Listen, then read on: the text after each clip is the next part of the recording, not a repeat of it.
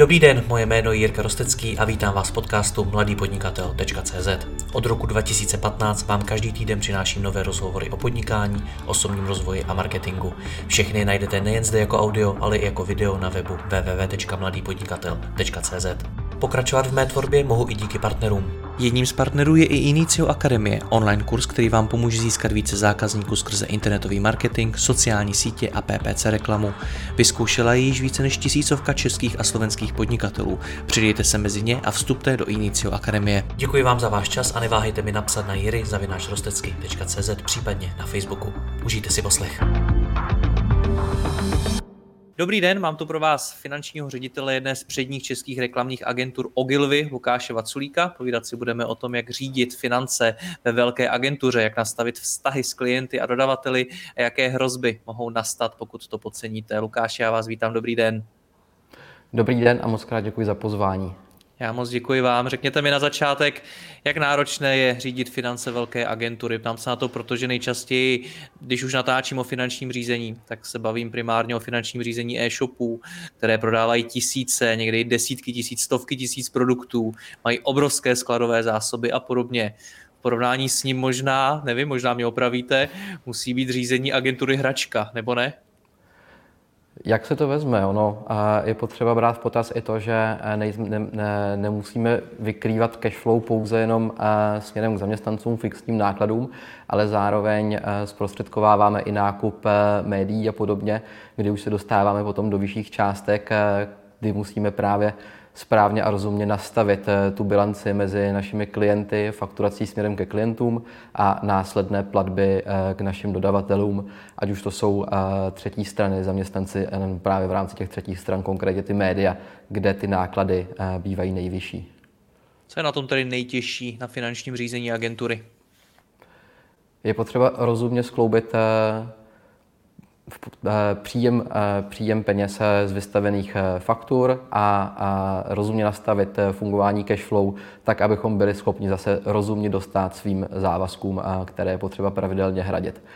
Takže tady v tomhle směru si musíme dělat jednotlivé analýzy vývoje cash flow, kdy co máme platit, kdy nám klient zaplatí a zároveň mít rozumně nastavené platební podmínky s našimi klienty, ale tak i s našimi dodavateli. To probereme i víc eh, dopodrobna. Ještě mi řekněte, než půjdeme do těch detailů, jak se vůbec vyvíjelo finanční řízení v Ogilvy, protože samozřejmě firmy se v tom posouvají, zlepšují, zefektivňují. Jak to bylo u vás?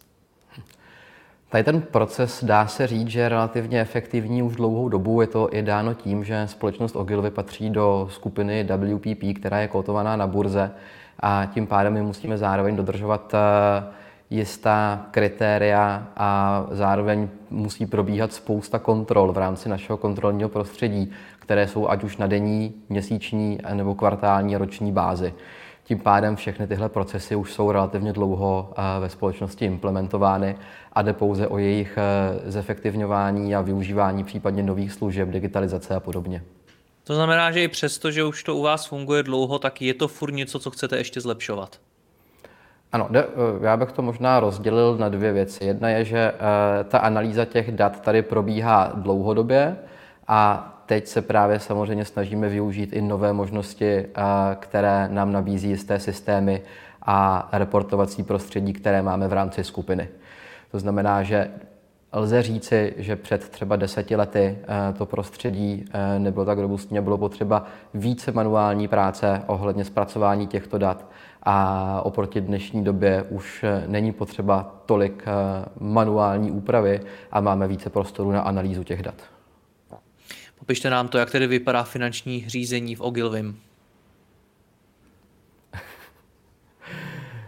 tak eh, primárně vycházíme od nastavení eh, nějakých platebních podmínek eh, s klienty, kdy eh, se snažíme s nimi vyjednávat eh, různé platební podmínky tak, aby byly vyhovující pro ten náš biznes, ale zároveň jsme tlačeni klienty v téhle době k nějakým delším dobám splatnosti, takže tady je potřeba vždycky velmi obezřetně eh, zvažovat, eh, zda nám eh, budou platit jenom pouze agenturní fee, to znamená za práci lidí, anebo jestli budeme i hradit nějaké další náklady třetích stran. V případě, že tomu tak je, tak musíme zároveň vědět, jaké jsou splatnosti u našich dodavatelů, aby jsme se potom nedostali do platebních problémů, kdy nejsme schopni vykrýt právě tady tyhle časové nesrovnalosti, protože, jak jistě víme všichni, tak každá faktura má nějakou splatnost a nedá se říci, že by klienti eh, platili tu fakturu v době jejího vystavení, ale, vždycky, ale je pravidlem, že se platí eh, v době její splatnosti nebo maturity té faktury, což může být právě 30, 60, eh, případně i více dní. A je potřeba právě brát v potaz ten rozdíl mezi tím, kdy my fakturujeme a zároveň kdy musíme uhradit ty dodavatele. Když zůstaneme na té straně těch klientů, tak můžeme říci, že se dá využívat pro zjištění nějaké platební schopnosti to, jaké jsou naše očekávané výnosy v jednotlivých měsících, kdy bychom měli mít jednotlivé projekty hotové, takže tím víme, kdy přibližně budeme fakturovat a k tomu víme, jaké tam jsou splatnosti, takže si umíme napočítat podstatě nějaký obrat pohledávek a, a určit tím eh, zatížení našeho cash flow, eh, kdy eh, máme tu příjmovou stránku takhle spočítanou a stejně tak musíme udělat podobnou analýzu zase v rámci té dodavatelské struktury a k tomu nám zase slouží prostě plánované výdaje, které máme, ať už to jsou fixní náklady na nájem, elektřinu a podobně, nebo to jsou právě spojené náklady s konkrétní zakázkou, s konkrétními zakázkami, které evidujeme eh, v našem eh, systému, kde právě eh, všichni zúčastnění, respektive všichni client leads musí poctivě vyplňovat budgety, tak abychom mohli toto cash flow plánovat. Vy už jste sám narazil na to, že používáte určitý systémy, ve, ve, ve kterých pracujete. Jaký to jsou? V čem to všechno děláte? My používáme modul IBM Lotus, ve kterém máme od eh, jedné lokální společnosti vytvořen systém, management systém pro evidování zakázek, trackování timesheetů, trackování trafiku. Tohle je všechno, co máme postaveno na míru v rámci našeho systému. Pochopil jsem správně, že do toho teda mají přístup i ti klienti do, do, do určité části? Ne, ne, ne, do téhle části rozhodně klienti přístup nemají, protože ten systém obsahuje veškeré informace o zakázkách a zároveň další citlivé údaje jako o nákladech eh, na lidi, jako jsou direct labor costy a podobně, eh, které nám zase slouží k tomu, abychom mohli eh, zpracovávat analýzy ohledně profitability jednotlivých zakázek. Takže do toho systému rozhodně klienti přístup nemají ani nikdy mít nebudou. Pro komunikaci s klienty se používají různé externí nástroje v případě potřeby. Já jsem tam právě, že jste zmiňoval něco v tom smyslu, že někam zadávají ty budgety. Tak jestli jsem to pochopil správně, to zadává ten klient. Naše, uh, naši zaměstnanci a lidi zodpovědní za ten daný projekt eh, musí vytvořit zakázku, do které eh, zadají právě hodnotu očekávané fakturace, hodnotu očekávaných nákladů, což zároveň už automaticky systém vypočítá, jaká je hodnota výnosu, zisku na té dané zakázce a my tady tyhle informace, které máme od našich zaměstnanců vloženy do systému, využíváme právě e, k tomu plánování, ale stejně tak i ke zpětné kontrole. Jak funguje ten kontrolní systém? Už jste ho zmiňoval i ve spojitosti s tím, že vaše mateřská společnost je obchodována na burze. Uh, kontrolní je docela obšírná otázka. Přemýšlím, jak to, jak to vzít uh, relativně jednoduše. Uh, Zkuste to klidně srovnat Ale... s běžnou agenturou, která nic takového nemá. Pokud se to srovnáme s běžnou agenturou, která uh, nic takového nemá, tak uh, asi první, co by vždycky kohokoliv v běžné agentuře napadlo, je, že je to spousta administrativy okolo. Protože člověk opravdu musí věnovat ten čas, aby se to uh, všechno správně zadalo do toho systému kde potom je možné tohle všechno evidovat. A asi bych vedl takový jeden příklad.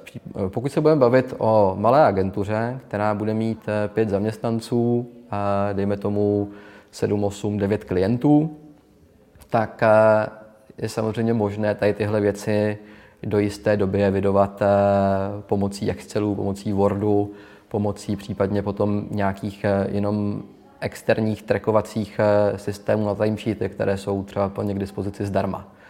V případě, že se bavíme o daleko větším počtu klientů, tak už by tady tohle nebylo, nebylo únosné a je potřeba ty data mít agregovaně v nějakém systému a využívat exporty do různých sestav, tak abychom byli schopni potom následně dostat všem kontrolingovým požadavkům a zároveň být schopni reportovat na měsíční bázi.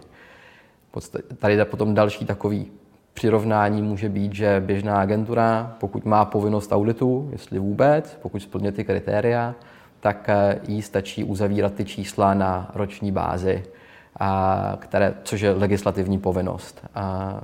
Samozřejmě pro fungování těch zakázek, správnou profitabilitu, to jestli ten klient je přeservisovaný nebo není přeservisovaný, tak je lepší eh, to řešit průběžně. Ale je možno to právě všechno eh, pojmout v rámci jednoduchých Excelů.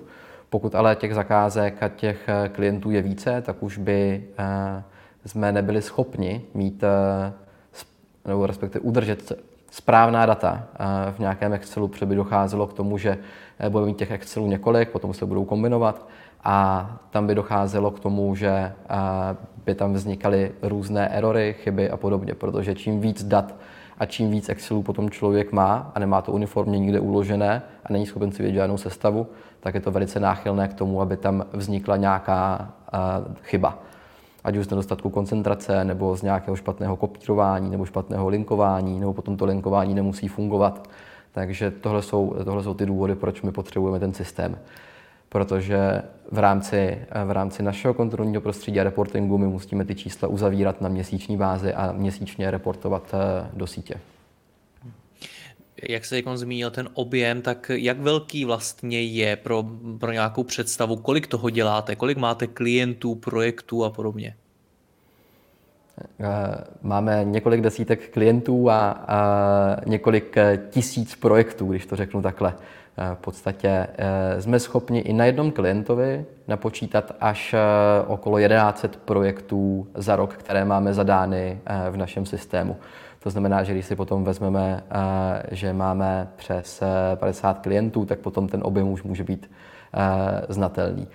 Když bych měl potom přirovnat objem těch dat a k nějakému množství v rámci třeba Excelu, tak Můžu říci, že na konci roku se většinou pohybujeme celkově se všemi položkami, to znamená, že každá zakázka ještě může být rozpadnutá na několik položek, tak se pohybujeme okolo milionu položek eh, v daném Excelu, v tom exportu. To znamená, že kdybychom měli nějak manuálně spravovat jednotlivé Excely, kde dohromady bude okolo milionu řádků, tak si asi dokážete představit, že už eh, je to nadlidský úkol. To je hodně velký Excel, to máte pravdu.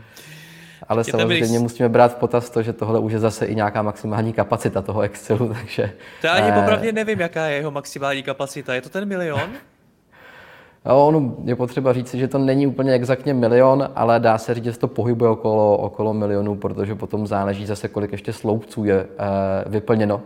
A, takže je potřeba uvažovat nad celým metrixem toho, e, toho Excelu, tou sítí protože, a, a, zároveň, a zároveň teda i nad eh, formou dat, jestli tam je formátování podmíněné, není tam formátování, jsou tam, je tam jednoduchý text a podobně. Je to provzorcované, není to provzorcované, takže to potom jsou další limity, které můžou ovlivňovat ten celkový počet řádků, který ten Excel zvládne. A, a proto už je lepší používat eh, ty databáze.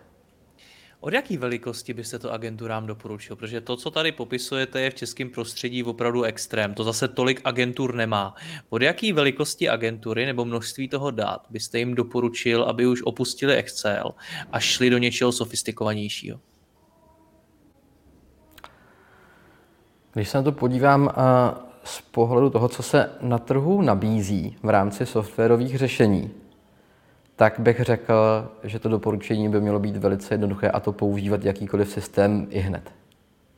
Od jakýkoliv velikosti. Pokud teda se nebavíme o jednom člověku, který si spravuje sám svoje zakázky a, a funguje jenom sám na sebe. Takže pokud si řekneme, že ta agentura má alespoň pět lidí, tak už dává smysl, aby minimálně nějaký jeden systém měli, aby byli schopni potom eh, tady tyhle věci trackovat protože ono v dnešní době se s používáním těchto systémů nabízí i spousta dalších eh, výhod, které pomůžou odbourat nějakou další manuální práci právě těm lidem v agentuře. Ať už se jedná o elektronické vystavování faktur, elektronické zpracování faktur eh, ve formátu EDI, eh, nebo eh, potom párování s platbami příchozími do banky a podobně. Tohle jsou potom všechno věci, které sice samozřejmě něco stojí na tu implementaci, ale zároveň to může ušetřit nějaké FTI v backofficeu. Jak eh, ten systém vybrat? Teď, teď se na to ptám proto, jestli vás napadá nějaká zkušenost z historie Ogilvyho, který už na něčem jede, má to už nějakým způsobem zpracovaný a určitě k tomu musel dojít na základě vlastní zkušeností a toho, co se v té firmě dělo. Tak jestli vás napadá něco, co můžete předat těm ostatním, jak ten systém vybrat co nejlépe, aby jim sloužil dlouho? V prvé řadě potřeba si eh, proskedovat eh, prostředí těchto systémů a pokud se bavu, budeme bavit přímo o marketingových agenturách, tak eh, lze v České republice hledat poskytovatele, který nabízí systémy, které jsou buď primárně předurčené pro agentury, anebo potom hledat systémy, které už mají nějakou zakázkovou výrobu a jsou určeny třeba obecně pro konzultingové firmy a podobně protože eh, v rámci toho sledování těch zakázek eh, stačí relativně elementární zásady. Eh, nebavíme se totiž o žádném výrobním podniku, kde bylo potřeba sledovat stav zásob a podobně. Takže si udělat takový sken na trhu, vybrat si tři, čtyři firmy, tři, čtyři poskytovatele toho softwaru, setkat se s nima, pobavit se o tom, co ty systémy jejich umí, říct jim nějaké jejich očekávání, které by od toho oni sami chtěli, ať, ať už je to jenom o tom, že to má sledovat jejich uh, zakázky, nebo jestli to má umět i uh, účtování a na základě toho si udělat vyhodnocení, který ten systém se jim líbí. Stejně tak je potřeba se k tomu vzít cenové nabídky od těch jednotlivých poskytovatelů, porovnat to i na úrovni ceny, protože ty ceny se můžou, můžou lišit a na základě takovéhle evaluace a dejme tomu nějakého mini tendříku eh, si vybrat ten systém, který jim eh, vyhovuje nebo který si myslí, že by jim mohl vyhovovat. Rozumím. Jak by měla agentura přemýšlet nad tím finančním řízením? Teď mířím k tomu, jestli přijde mi, osobně moje zkušenost, že pro mm. řadu agentur je to spíš takový rozšíření účetnictví anebo sledování toho, kdo nám jak zaplatil fakturu a jestli máme dostatek peněz a podobně. Vidíte tam vy nějaký přesah skutečně do řízení, do strategie, do toho, jakým způsobem třeba tu agenturu vyvíjet do budoucna a podobně? Je potřeba vždycky zvážit eh, i další aspekty v rámci vyhodnocování eh, jednotlivých projektů. Protože pokud se budeme bavit jenom o té elementární bázi, kdy eh, máme malou agenturu, která tam má pár zaměstnanců, mají tady domluveného jednoho klienta, mají tam nějaký fíčko nebo nějaký hodinový sazby, Potom je otázka, jestli si trackují timesheety nebo netrackují timesheety. A tak v podstatě na úrovni toho elementárního účetnictví vidí jenom, eh, kolik jsou jejich výnosy a náklady. Ale už nejsou schopni potom provádět tu analýzu té konkrétní zakázky nebo toho konkrétního jobu, anebo toho performance vůbec toho konkrétního klienta. Ten systém, nebo případně ta, ta evidence těch informací um, v Excelu mimo, mimo systém, pokud ten systém není, není eh, k dispozici, eh, slouží k tomu, aby si eh, ta agentura potom mohla zároveň i vyhodnotit, jestli ten klient byl pro ní profitabilní, anebo ne.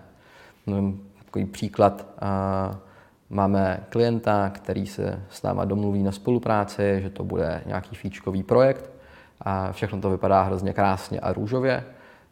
Agentura si myslí, že na tom stráví, nevím, 30 hodin, 40 hodin ale ve skutečnosti se potom ty věci začínají nabalovat a nabalovat a je toho daleko víc.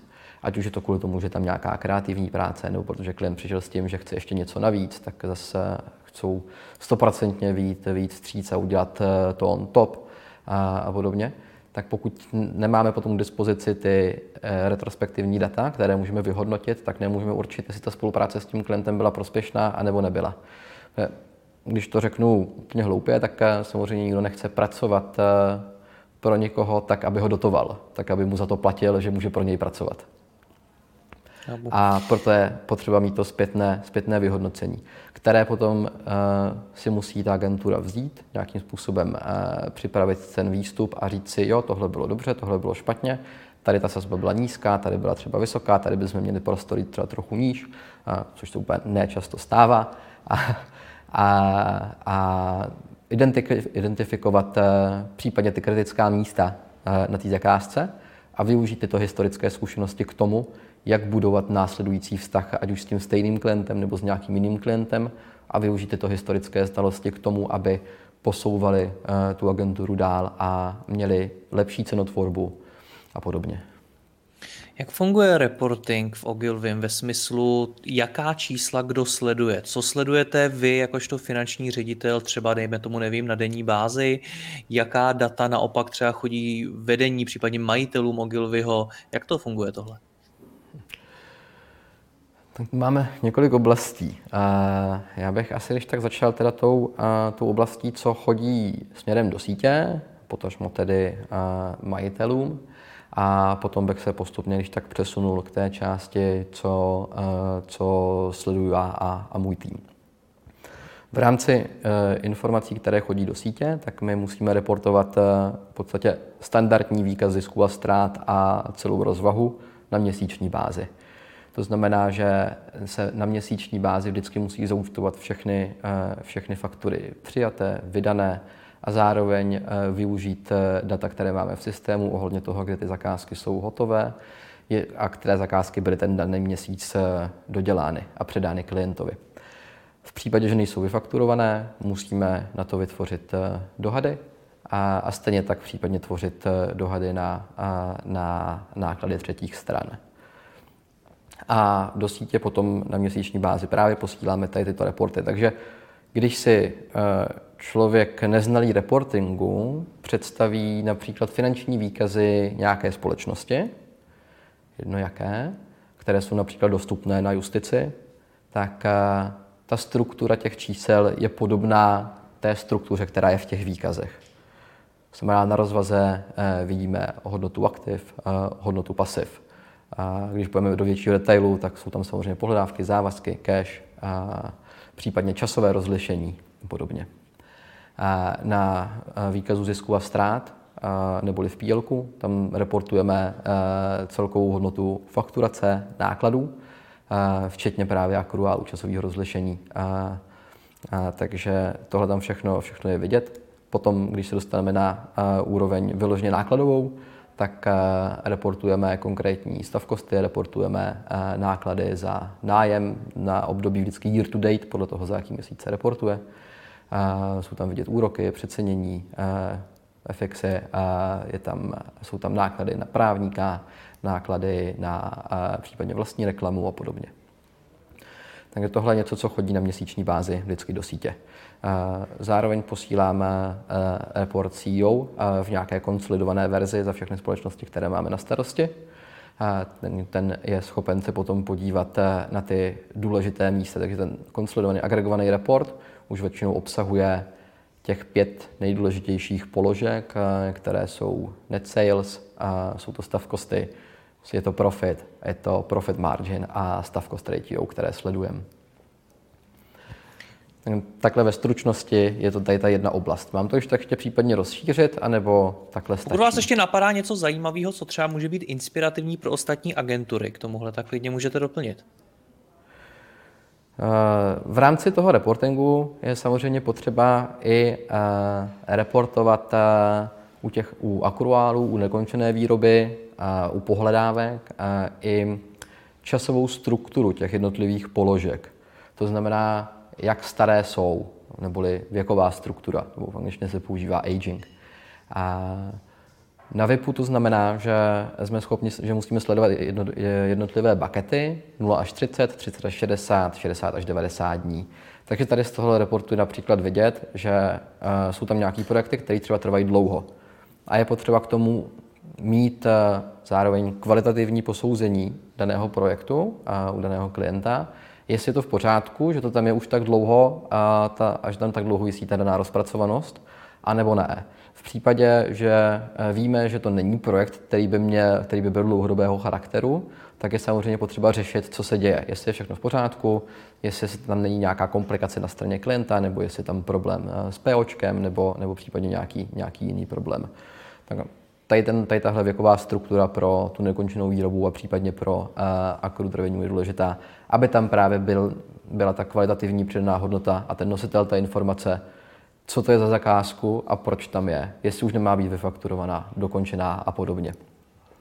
A potom, když se podíváme na úroveň pohledávek, tak samozřejmě je potřeba sledovat i věkovou strukturu pohledávek, protože to zároveň ovlivňuje to zmíněné cash flow, které jsme řešili na začátku.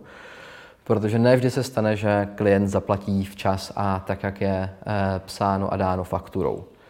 A v tu chvíli e, je potřeba mít e, přehled o tom, které faktury nejsou případně uhrazeny včas. A zase je potřeba řešit, proč tomu tak je. Je to kvůli tomu, že tam je nějaká, nějaký nedorozumění ze strany klienta nebo uh, ta faktura nedorazila v pořádku a podobně. Takže, takže tady tohle uh, je ta věková struktura. Můžu říct takový příklad, třeba teďka řešíme s Ruskem, kdy uh, je to sice všechno hrozně krásný, že můžeme posílat faktury e-mailem, ale z nějakého důvodu potřebují fyzicky. Snažili jsme ji tam poslat za, a bohužel jim tam zatím ještě nedorazila. Takže třeba víme, že tady u, tohohle, u téhle faktury, která není uhrazená, tak eh, máme napsáno, ano, řeší se to, nedorazila jim fyzicky faktura, proto nemůžou uhradit a podobně. A, a to je takový výjimečný případ. Eh, nepředpokládám, že úplně každý má eh, nějaký takový vztah s Ruskem. Ale opravdu výjimka. A, a potom tam jsou ti ostatní klienti, kteří třeba ne vždy včas zaplatí, tak je potřeba je urgovat. A tam už to potom řešíme s jednotlivými eh, eh, account directory, případně eh, garanty té dané zakázky, aby ověřili, jestli klient tu fakturu dostal v pořádku, co je případně důvodem, proč není ještě uhrazená. Pojďme hlouběji k těm klientům. Prověřujete nějakým způsobem, s kým vůbec spolupracujete, ještě třeba než tu spolupráci začnete?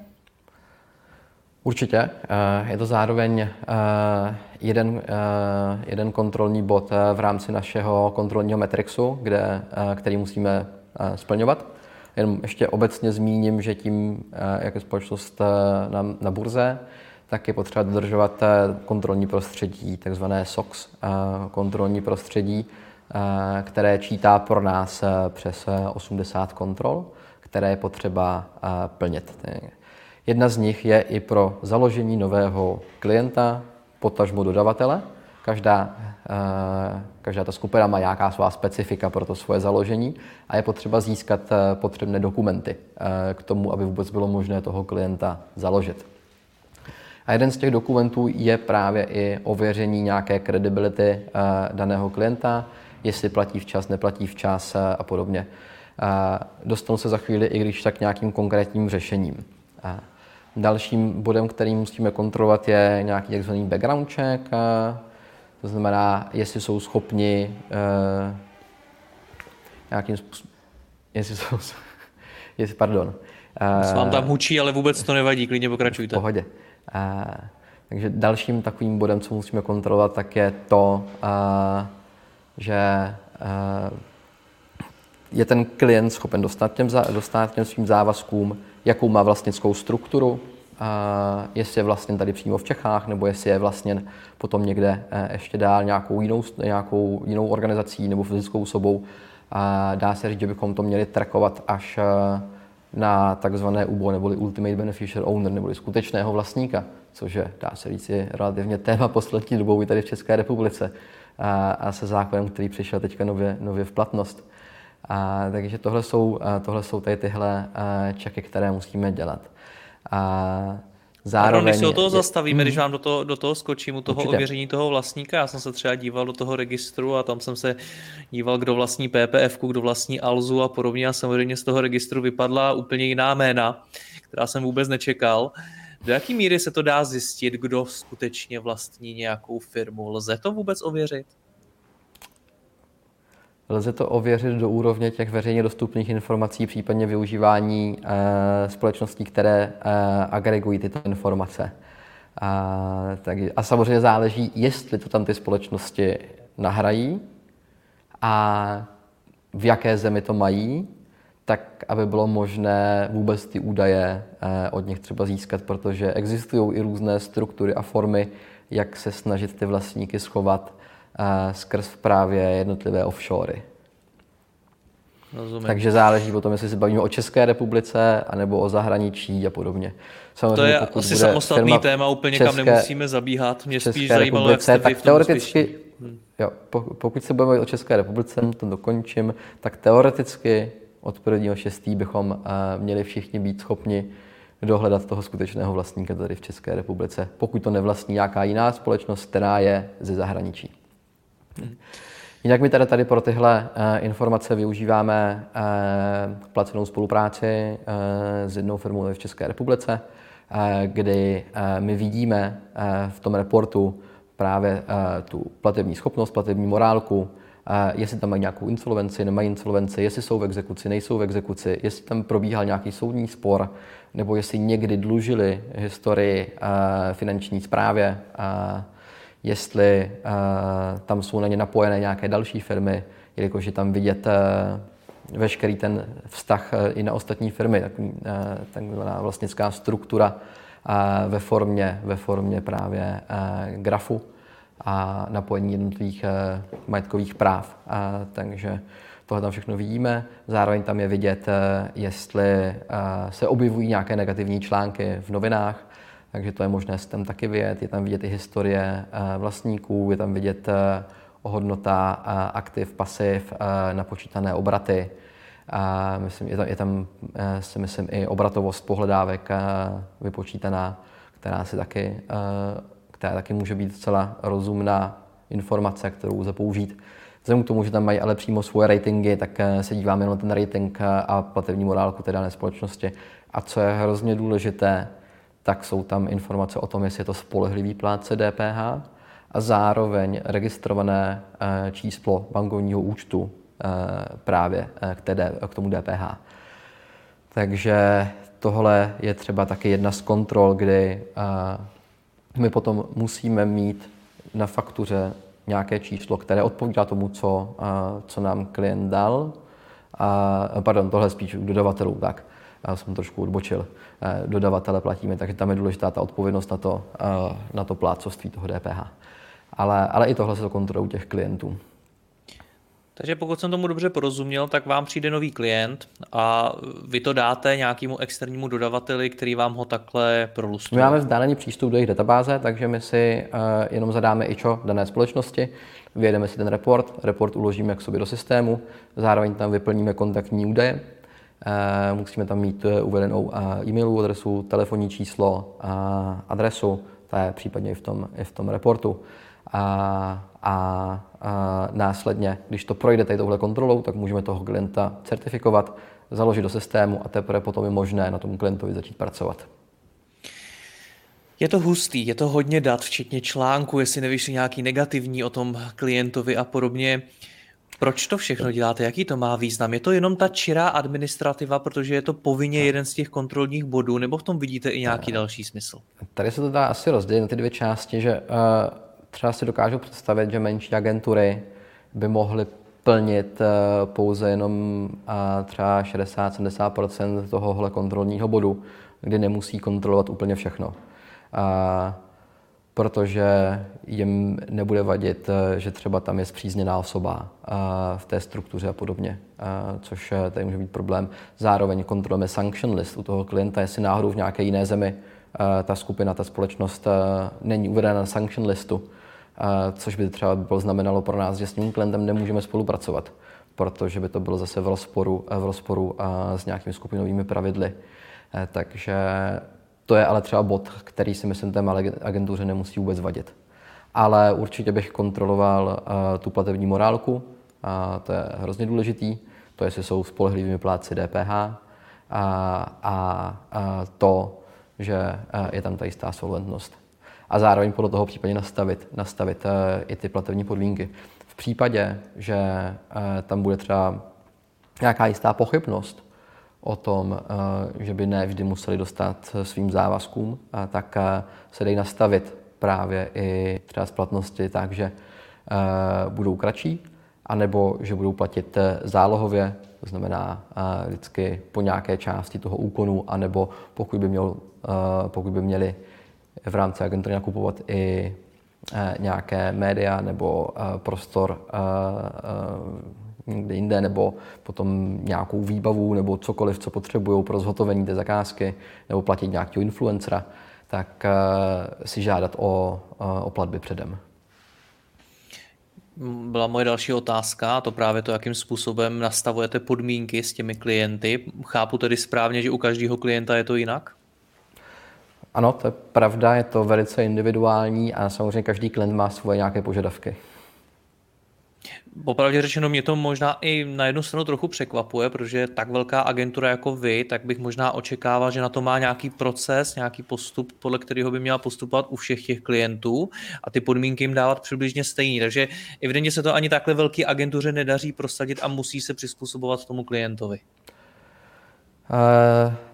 Samozřejmě se snažíme nastavit ty eh, platební podmínky na 30 dnů, ale máme potom eh, i některé specifické klienty, kteří jsou třeba podepsáni na globální úrovni, kdy je obsluhujeme v několika zemích eh, Evropy a tam jsou potom vyjednané specifické podmínky platební pro všechny společnosti v rámci WPP.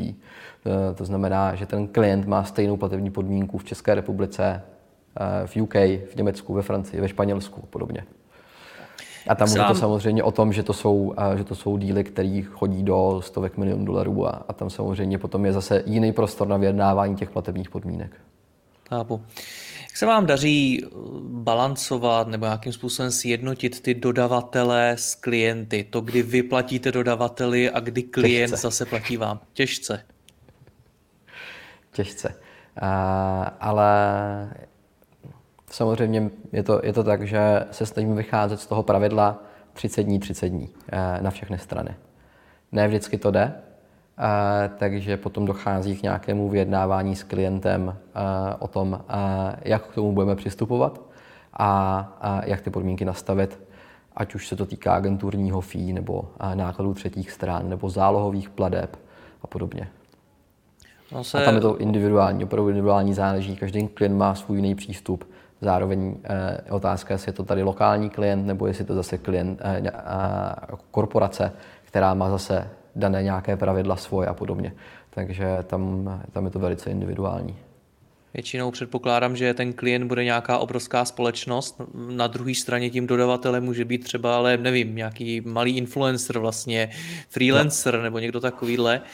Liší se to nějak v tom, jaké požadavky třeba nebo jaké nároky mají ty obrovské korporace versus eh, tě ti menší hráči? A liší se to velmi. Já si myslím, že to je i docela téma, které poslední dobou rezonuje vůbec i v českém prostředí, eh, kdy právě se řeší, jak eh, nastavit ten, nebo jak vůbec řešit, řešit tu splatnost kdy nějaký velký hráč řekne, já vám nedám 30 dní, budete mít 60 a přesto nejde vlak. Potom tam máte dodavatele, eh, který, eh, který je na úrovni 30 dní, nebo ba naopak chce ještě méně. Je to třeba eh, nějaký umělec, který tam má, chce mít splatnost 5-10 dní a podobně. A tam je potom potřeba hledat nějaký, nějakou rozumnou cestu, jak eh, i s těmi dodavateli vyjednat právě tu další splatnost, tak aby jsme nebyli v rozporu, a v rozporu s těmi pohledávkami, které by nám vysely dlouhodobě na balance sheetu a, a oproti tomu závazky by rychle mizely, protože bychom je platili. Takže tohle je zase taková nějaká práce, kterou řešíme na úrovni kontrol ohledně networking capital.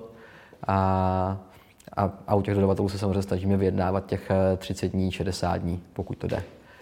A tam potom je zase otázka, jestli ten dodavatel eh, to akceptuje, neakceptuje eh, a jestli třeba nemá ještě nějakou jinou možnost, jak eh, získat třeba ty peníze rychleji, například pomocí faktoringu a podobně. Lze to vždycky nějak vyjednat, nebo jste i vy připravený na tom, nevím, máte stranou prostě určitý obnos peněz, který právě využíváte na tohle 100, abyste byli z hlediska cashflow v pohodě, ale abyste mohli vyplatit ty dodavatele dřív? Řeknu to takhle. Eh, vždycky to jde vyjednat, ale ne vždycky je to eh, k obrazu, kterému potřebujeme. Taky tam samozřejmě potřebujeme eh, hledat ty kompromisy, ať už s jednou nebo druhou stranou, ale stejně tak musíme být i připraveni na to, že musíme třeba být schopni krátkodobě vykrýt některé vyšší nákupy. A to je zase ta výhoda a přidaná hodnota té velké agentury, že tohle jsme schopni těm klientům nabídnout. Jsme se tam bavili o těch klientech a o tom, co všechno ověřujete u nich před začátkem té spolupráce. Vy už jste naznačil, že u těch dodavatelů je to velmi podobný. Co byste obecně doporučil agenturám, aby kontrolovali u dodavatelů, než s nimi začnou spolupracovat? Ať už je to nějaký freelancer, influencer a tak dále. Tak tady určitě kontrolovat to, jestli jsou spolehlivými plátci DPH nebo ne protože potom existuje riziko toho, že by mohlo finanční úřad po vás právě chtít uhradit TPH, respektive doplatit, protože to nebude moc vymáhat potom, nebo respektive ten náš dodavatel by mu to neuhradil, tak v tu chvíli může být problém. Buď je možný použít právě nějaké ty placené spolupráce a ty reporty, které používáme my, anebo potom v dnešní době existují i firmy, které nabízí tady tyhle agregované informace zdarma. Tuším, že jedna z nich je například eh, společnost Roger, eh, která dokonce má i snad apičku, eh, API na zpřístupnění těchto údajů, že to můžete mít napojeno přímo do vašeho systému. A tam to ověření proběhne zdarma. Nebo se dá používat ARES, nebo případně ještě další zdroje k tomu ověření toho spolehlivosti pláce DPH. Tady samozřejmě dobrý i to kontrolovat na nějaké pravidelné bázi, protože neznamená, že když toho dodavatele jednou certifikujete a že spolehlivým plácem DPH, má schopnost dodat tu danou službu, eh, nějaký ten eh, ability of deliver check, který provádíme, takže je ve stejné situaci i za půl roku, za tři, čtyři roku nebo za rok. Eh, je právě dost, i v poslední době je právě relativně dost vidět to, že se ta platební schopnost jednotlivých firm docela mění. Máme, máme právě automaticky generované reporty z našeho systému, kde máme nahrané eh, všechny naše HR našich dodavatelů a klientů a na týdenní bázi sledujeme, jak se mění třeba jejich platební morálka. A musím říct, že teďka poslední dobou eh, jsou tam ty výkyvy relativně, relativně časté, které dřív tak časté před covidem ještě nebyly. A čím to je tedy covidem? Nevím, jestli je to přímo covidem nebo i něčím jiným. Myslím, že je to spíš jako aspekt, eh, který je ovlivněn několika, několika záležitostmi. COVID je určitě jednou součástí toho, ale, ale není to jenom COVID. Tam potom bychom mohli spekulovat o tom, co všechno by mohlo způsobovat to, že ta platební morálka se zhoršuje.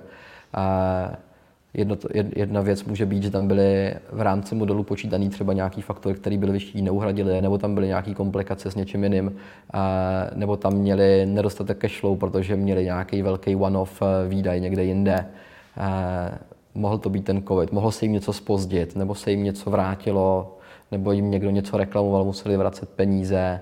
Tam už zase záleží o velikosti toho podniku, čím to může být způsobeno. No, takže je, je, to, je to určitě velmi individuální. Jak COVID prověřil vás, a teď myslím skutečně vás, jakožto finančního ředitele Ogilvyho, byla ta pandemie velkým tlakem na finance a finanční řízení agentury? Určitě byla, protože eh, najednou jsme se dostali do situace, kdy jsme přesně nevěděli, jak to bude třeba u některých klientů vypadat a museli jsme daleko častěji dělat eh, reforecasty a, a nějaké konkrétní výhledy, eh, ať už jako krátkodobé nebo dlouhodobé, aby jsme, aby jsme byli schopni eh, skončit na konci roku s nějakým rozumným profitem, který je očekávaný eh, zase na úrovni WPP.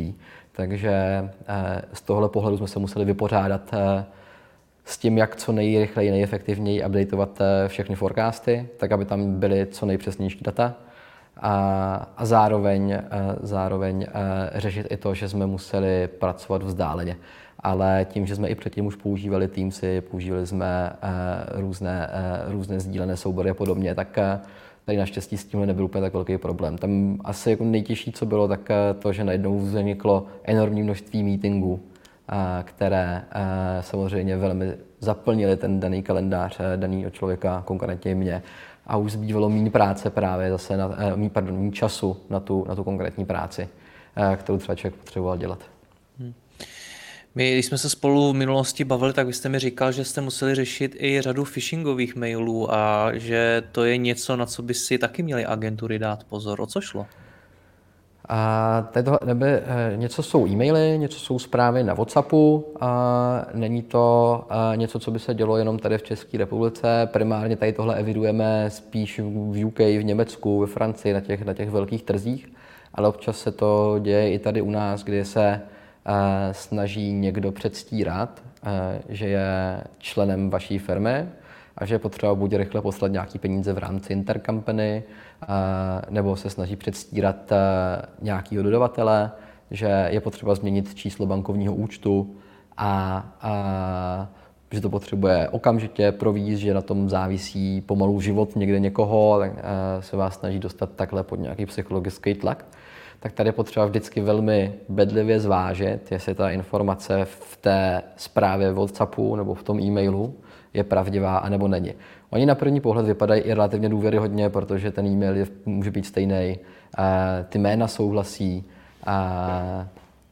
jelikož jsou schopni se nabourávat do systému, takže pokud, mají, pokud je někde nějaký dodavatel, který nemá správně zabezpečené svoje, svoje servery, tak může dojít k nějakému úniku dat, které oni potom, potom využívají právě na oslovování jednotlivých, jednotlivých společností tak, aby převedli nějaký peněžní obnos na nějaký bankovní účet. Jak se tomu tady... teda bráníte vy, abyste nenaletili? Samozřejmě snažíme se edukovat všechny zaměstnance tím, že se posílají jednou za čas e-maily s touto informací, že nějaký takový útok proběhl, že to někdo někde zkusil, tak ať jsou si toho vědomí, že se to děje, ať jsou potom třeba překvapeni, když jim něco takového přijde. A zároveň se potom tomu bráníme tak, že máme několika stupňovou autorizaci pro odeslání peněz. Musí ten dodavatel být certifikován v našem systému, v našem master fileu. V případě, že ten dodavatel tam není certifikovaný a není tam vyplněno jeho číslo účtu, tak nejsme schopni uh, mu poslat peníze. V případě, že má dojít ke změně bankovního účtu, to znamená, že by přišel nějaký takovýhle požadavek, tak to není o tom, že někdo přijde do systému, změní číslo bankovního účtu a někdy v budoucnu proběhne platba nějaké faktury tady na to nově zadané bankovní číslo. U toho bankovního čísla eh, je potřeba dodržet eh, několik kroků velmi důležitých k tomu, aby to číslo mohlo být změněno. Takže je tam vždycky eh, nějaké ověření s tou protistranou. Ideálně by tam měl být i případně hlavičkový papír, na kterým žádají o tu danou změnu toho bankovního účtu. Zároveň ta změna, pokud je to český dodavatel, tak eh, kontrolujeme právě na ten, na ten report, eh, jestli je to číslo účtu registrované eh, k platbě DPH, pokud to samozřejmě plátce. A, pokud, a zároveň tam ještě teda jedna kontrola a to, že se vždycky dotyčnému volá na kontaktní údaje. A ještě nám musí přijít e-mailové potvrzení, že, jsme ten, že ten telefonický hovor proběhl. Až pokud jsou splněny všechny tyto aktivity, tak je možné to číslo účtu změnit tak to je třeba obrana, obrana tomu, eh, jak neposlat peníze na nějaké jiné číslo účtu. Eh, tady je to samozřejmě robustnější ta kontrola i díky eh, velkému počtu lidí ve firmě, většímu počtu dodavatelů, kterých máme přes tisíc a podobně. Takže je to, je to daleko důkladnější. Ale dokážu si zase představit, že v té malé agentuře ta kontrola bude o něco méně administrativně náročnější. Jak vás poslouchám v celém tom rozhovoru, tak to zní dokonale, že vy nemůžete snad udělat chybu. Přesto mě to zajímá. Udělali jste ji někdy, udělali jste někdy v rámci finančního řízení opravdu nějaký fuck up, že jste buď to právě někomu naletěli, nebo jste skutečně v rámci toho řízení něco neodhadli, nevyšlo vám cash flow, nebo něco takového? Co se týče cashflow, co se týče změn bankovních účtů, že jsme poslali jako něco někam, někam jinam, tak, eh, tak to se nám nestalo. A v podstatě jediný, co se teoreticky může stát, tak je, že třeba začneme spolupracovat s nějakou firmou, u které víme, že může být horší, eh, horší splatnost těch faktur, kdy si samozřejmě snažíme dopředu zvážit to riziko a velmi, velmi kriticky, ale ne vždycky samozřejmě Eh, ne vždycky samozřejmě eh, se, se to podaří, takže potom se dostáváme do té situace, že musíme řešit faktory po splatnosti.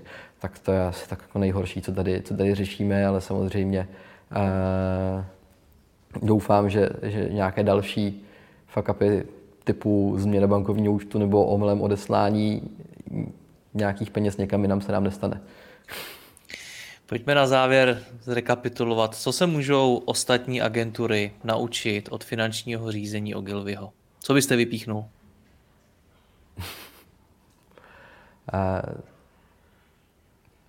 Přemýšlím, co zvolit jako takovou jednu, a nejdůležitější věc a tady, tady k tomhle. Já si myslím, že v rámci toho finančního řízení, když pominu tady od těch všech aspektů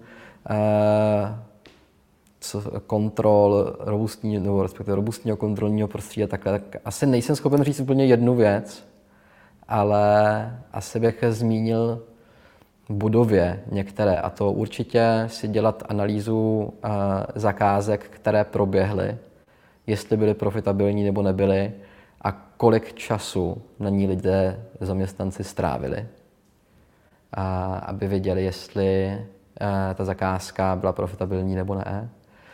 A potom samozřejmě hlídání těch pohledávek, to je hrozně důležitý, a aby se potom člověk nedostal do spoždění 180+, plus, co už se řeší blbě.